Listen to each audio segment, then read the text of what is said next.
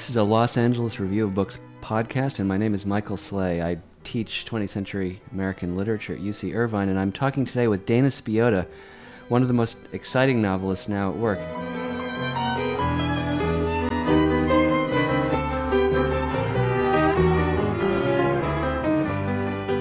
She's written three extraordinary novels, two of which take place in and around Los Angeles The Lightning Field, Eat the Document, and last year, Stone Arabia. Eat the Document was a finalist for the National Book Award, and Stone Arabia was a finalist for the 2011 National Book Critics Circle Award. Dana Spiotta, welcome. Thank you, Michael. The news is not good. We are uh, apparently as detached and isolated and anxious in Southern California as they say we are. That's sort of what everyone always says about Southern California. And I think just because everyone says it doesn't mean it isn't true, right? I mean, it's interesting to me for personal reasons because um, I spent some time here when I was young and then moved away, so I have a certain relationship to it in my imagination, I think. Um, but I also think uh, it is a city in which there are many different contrasting actual landscapes and different uh, different um, kinds of people living uh, separate lives, uh, all under this idea of a city. And it has also that, it does have that sense of being, while the East Coast cities feel still European in a lot of ways, and this again gets into a sort of a cliche, but it is still true. Los Angeles does feel American in a way that the East Coast cities don't. It has a kind of newness to it. Um, it also has that same and what appeals to me is that it contains these multitudes. It does have um, the uh, the promise and excitement and new, but it also has the disappointment and the come down. Um, to live, you know, coexisting in a way that I find compelling. A lot of things are already going that are interesting to me in the culture um, are writ large here and manifest themselves in very tangible and concrete ways that seem to be everything from the landscape to the way that people get from one place to another and the way that the culture is always viewed um, Los Angeles. You do get this kind of magical thinking when you're in Los Angeles that that comes into play because so much of it is familiar to you even if you've never been here because it is so often in films and in television shows and it has a kind of strange an uncanniness of familiar, unfamiliar quality to it, a place that you feel at home in, even though you've never been there before. Um, and there are so many transplanted people here. So it has all these things that are, are fascinating, I think. And and uh, always a sadness and melancholy in your novels. In Eat the Document, a character describes the sadness that breaks through the enforced cheer of the Beach Boys. Is that a sadness that's particular to Southern California, or something you feel especially here? I do feel it, especially here. Uh, I don't think it's particular. I mean, I, I, feel it in upstate New York. I think it just follows me around. Um,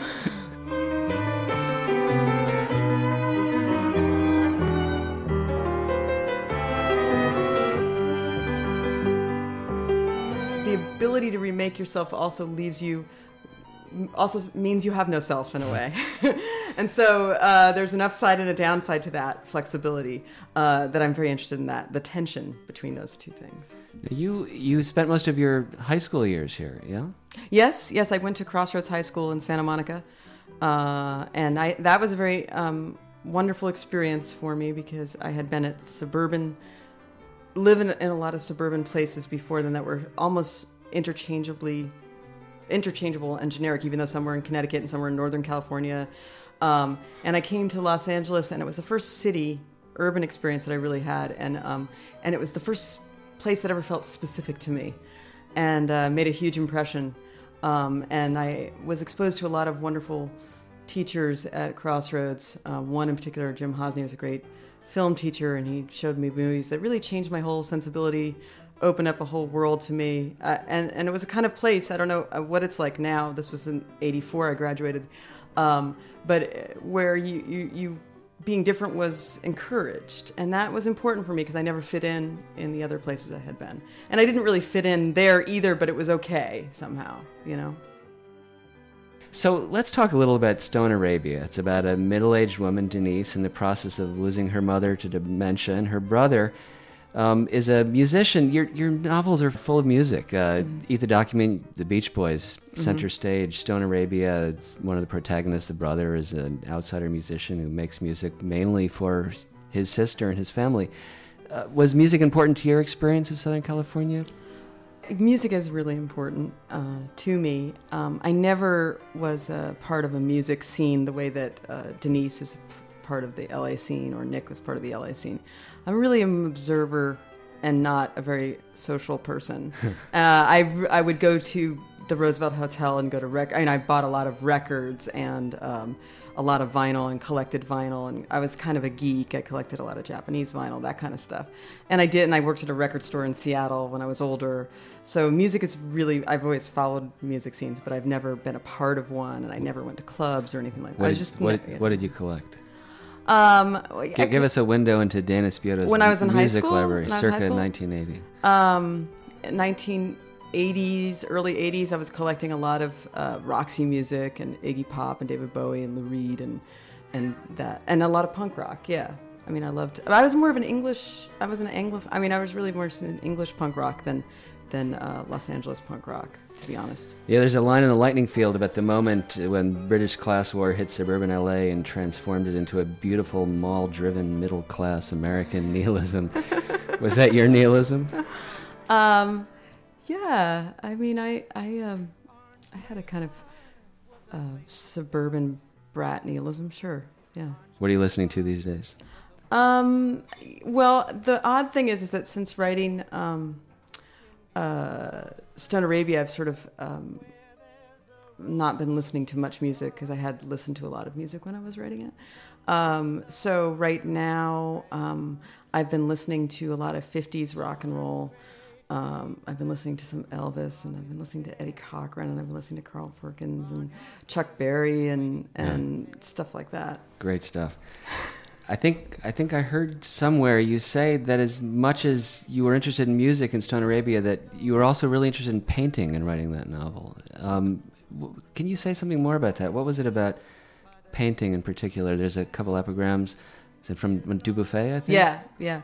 Well, I was just interested in the idea of the outsider artist, and um, you you know you can't really have a rock and roll outsider artist because they're supposed to all be outsider artists, and uh, but but but the idea of someone just toiling away um, out of uh, out of step with everyone else and having a secret project that they go to.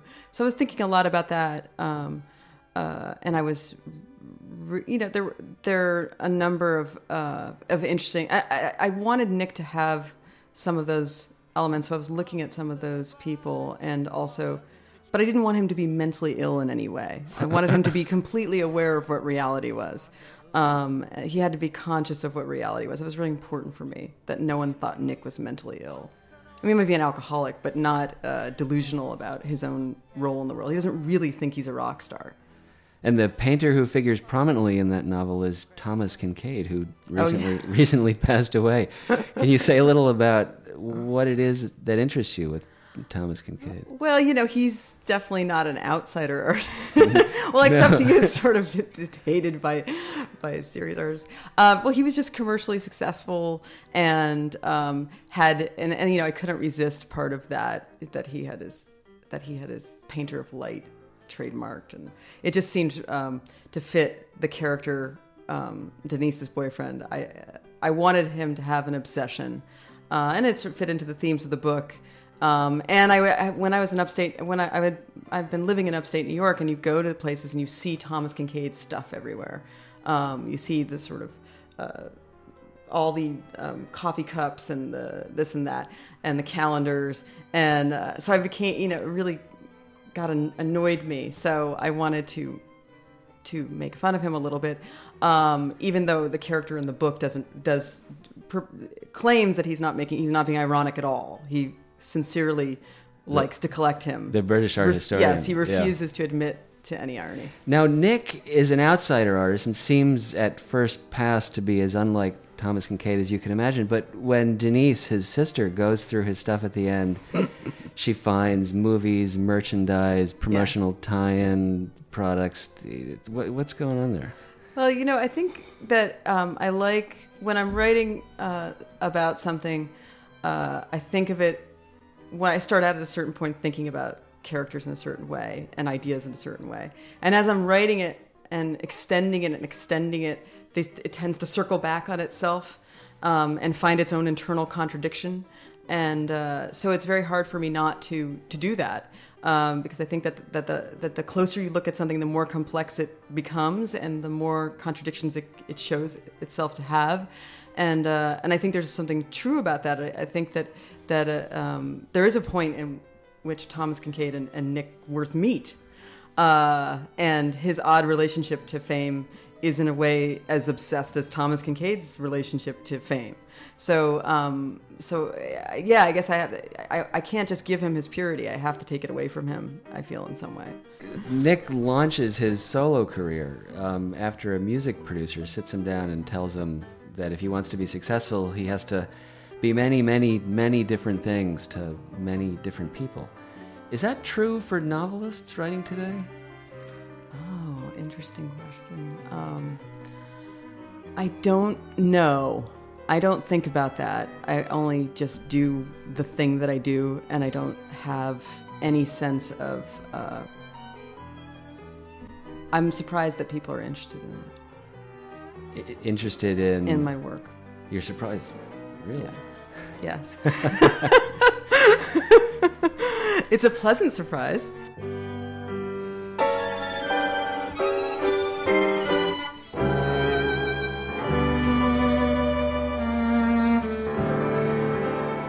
Just amazes to me, um, particularly with Stone Arabia, all three books, that um, it seems so strange and eccentric. And uh, and I can't imagine that people will put it together and get meaning out of it.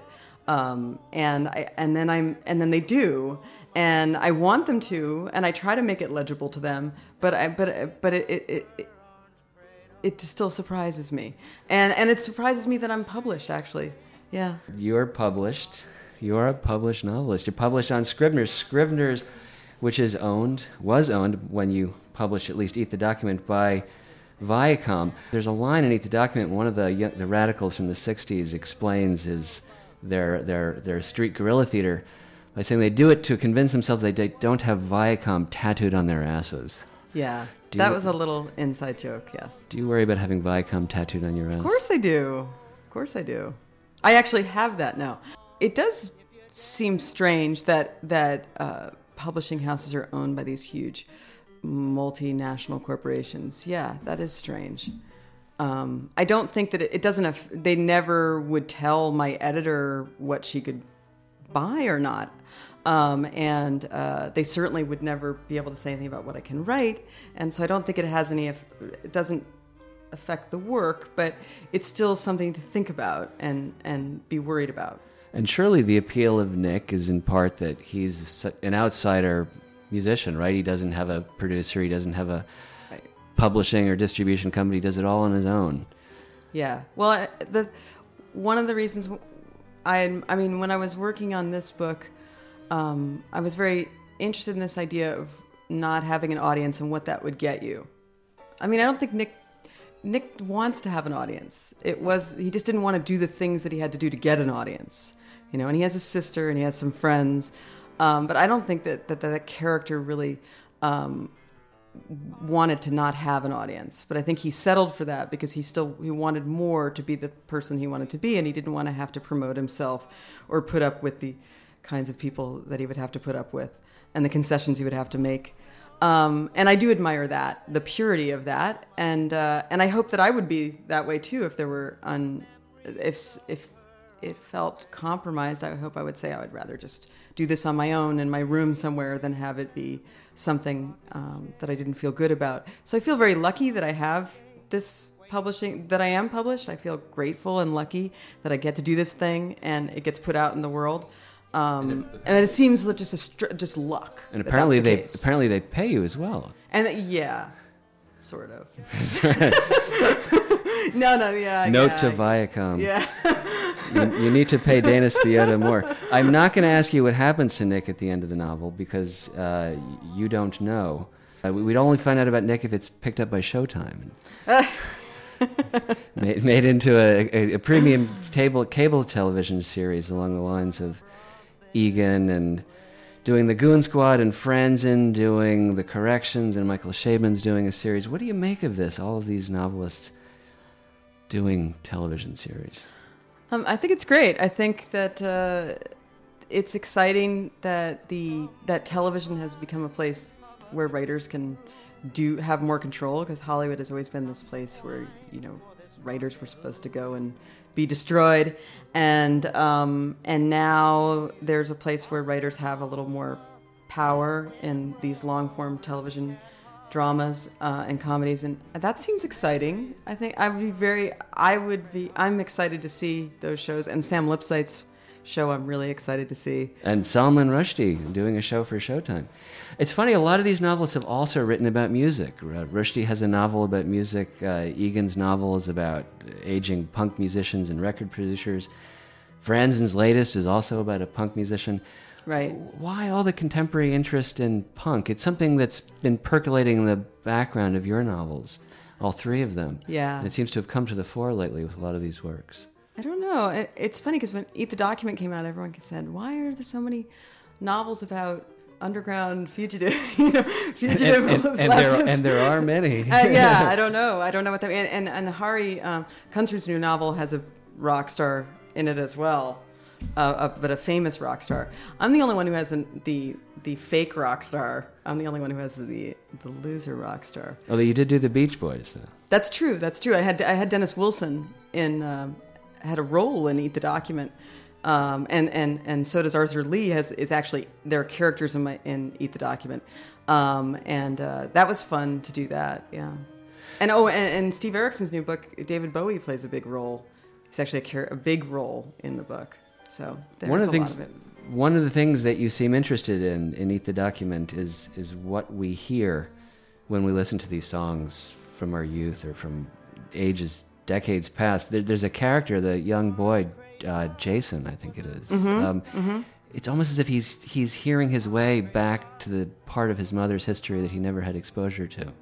He he hears things in the songs that turn out to corroborate events that she lived through they both share a relation to Dennis Wilson, for example. Mm-hmm. Is this something that is interesting to you? The, I mean, kind of what gets captured in a song in the midst of all this nostalgia now for music of previous moments?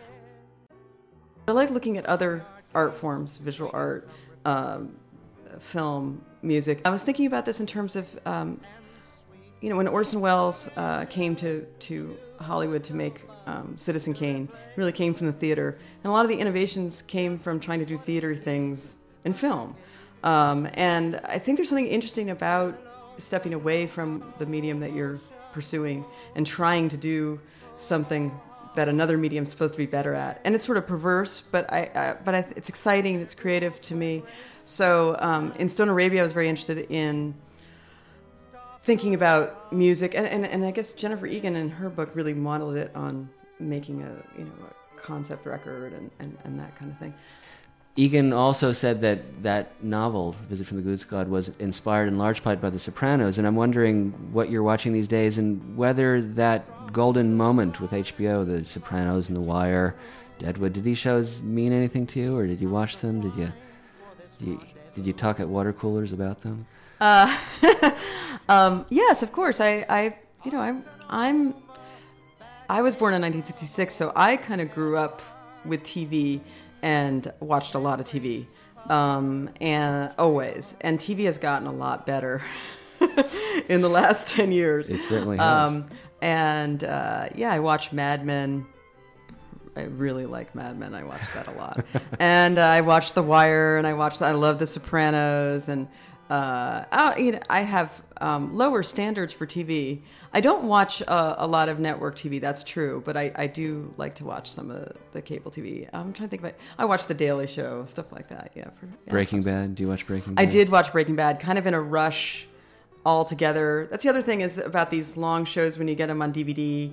And what does it mean to watch ten episodes in three days? Is that some ter- does that do some terrible damage to your brain, or is it the same as when I was on the airplane yesterday and I read Hari Kunzru's novel, his 360 page novel, uh, in one day, just just immerse myself. I kind of think that's the way you're supposed to do everything, just just in a big swallow like that. You said you were interested in the particular things that particular art forms do well. What is it that the novel does best? Well, I think the novel is excellent at um, at depicting consciousness, the sound that you the, that you hear in your head when you're thinking. The novel is very good at recreating that or creating a, a, a facsimile of that that's convincing. In a way that say film can't. You have the voiceover in film. It always feels fake and sort of or not the way your mind sounds.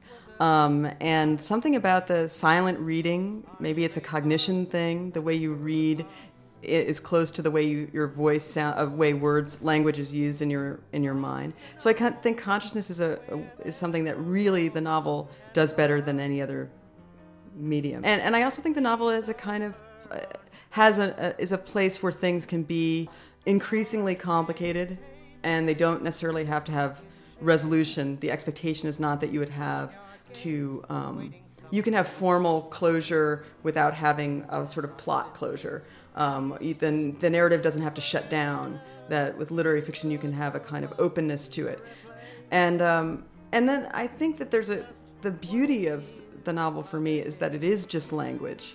Uh, I even kind of wish there weren't covers, hmm. you know, that it would just be a blank, like a, a, galley, the way they used to do galleys, where it's just a matte blue with the name of the book. Because there's something about it just being language and yet having all of this possibility in it that I love. Stone Arabia ends on this extraordinary note. It's a, a note of longing.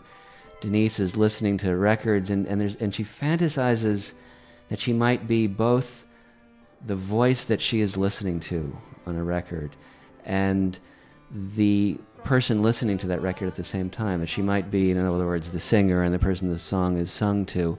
Um, it, which it also feels like a moment where the novelist is thinking about her reader. I mean, you're thinking about the person reading your novel, maybe. Um, mm-hmm. Can you say more about that ending, about the, that kind of closing the loop between yeah. the singing voice and the person who listens, or the or the writing voice and the person who reads?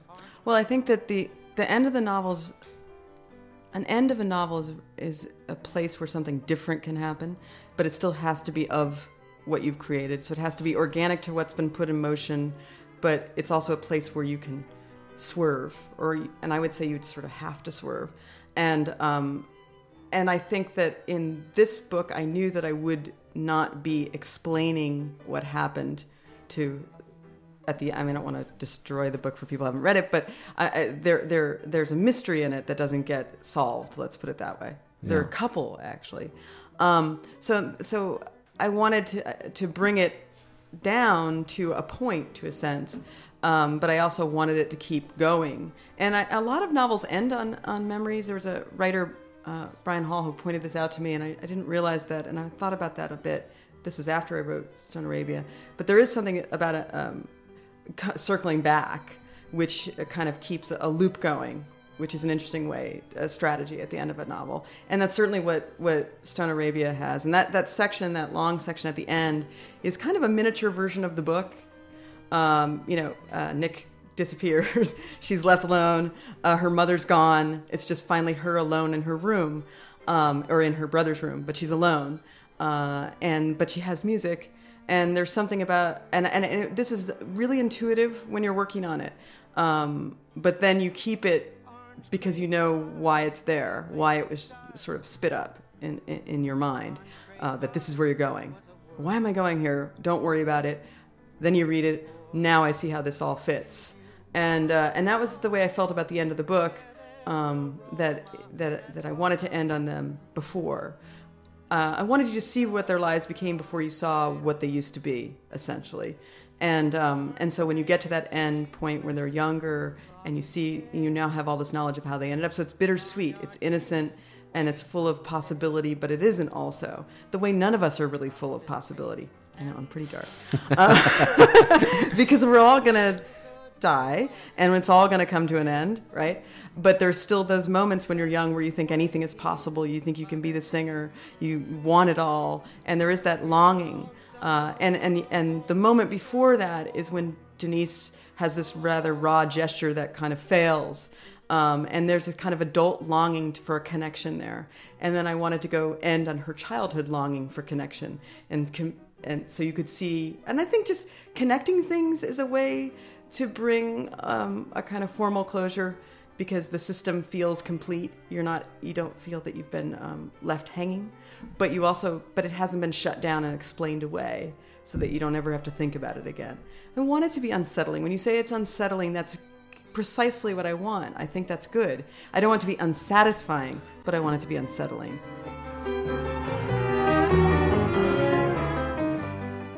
So you had never had, had, did you receive an MFA? No, you didn't. So so what's it like to to come into an MFA program, one of the country's best at Syracuse? You've been there three years. What kind of a transition is that? Uh, I like teaching a lot. Um, uh, being around young, um, really talented writers, because you say it's a it's a good program, so we get some amazing writers. Uh, is good. It keeps you on top of things, and um, it's good to have people challenge you and and expect a lot of you, and to meet their challenges. Uh, so I like that. I like being around young young writers and writers who are ambitious and and idealistic, and that's great. Um, and I've never had a community of writers. I always wrote secretly, worked in restaurants.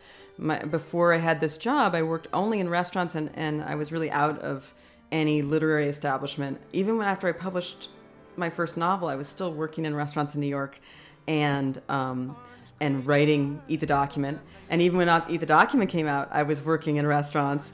And uh, it started to be a little bit. My cover got blown a little bit because then there started to be more publicity when Eat the Document came out. You were not. So, you were a novelist to support yourself as a as a restaurateur. Yeah, well, that eventually became the case because we had our own restaurant and it, and it didn't um, make a lot of money, but we had a wonderful restaurant, and uh, it was a good life to have that uh, to have it that way. So teaching um, wasn't something I considered until I started to think about. Um, health insurance and that kind of stuff and a little more stability. We were, you know, had a child and uh, it was very hard to, to, to make ends meet in the, in the restaurant business.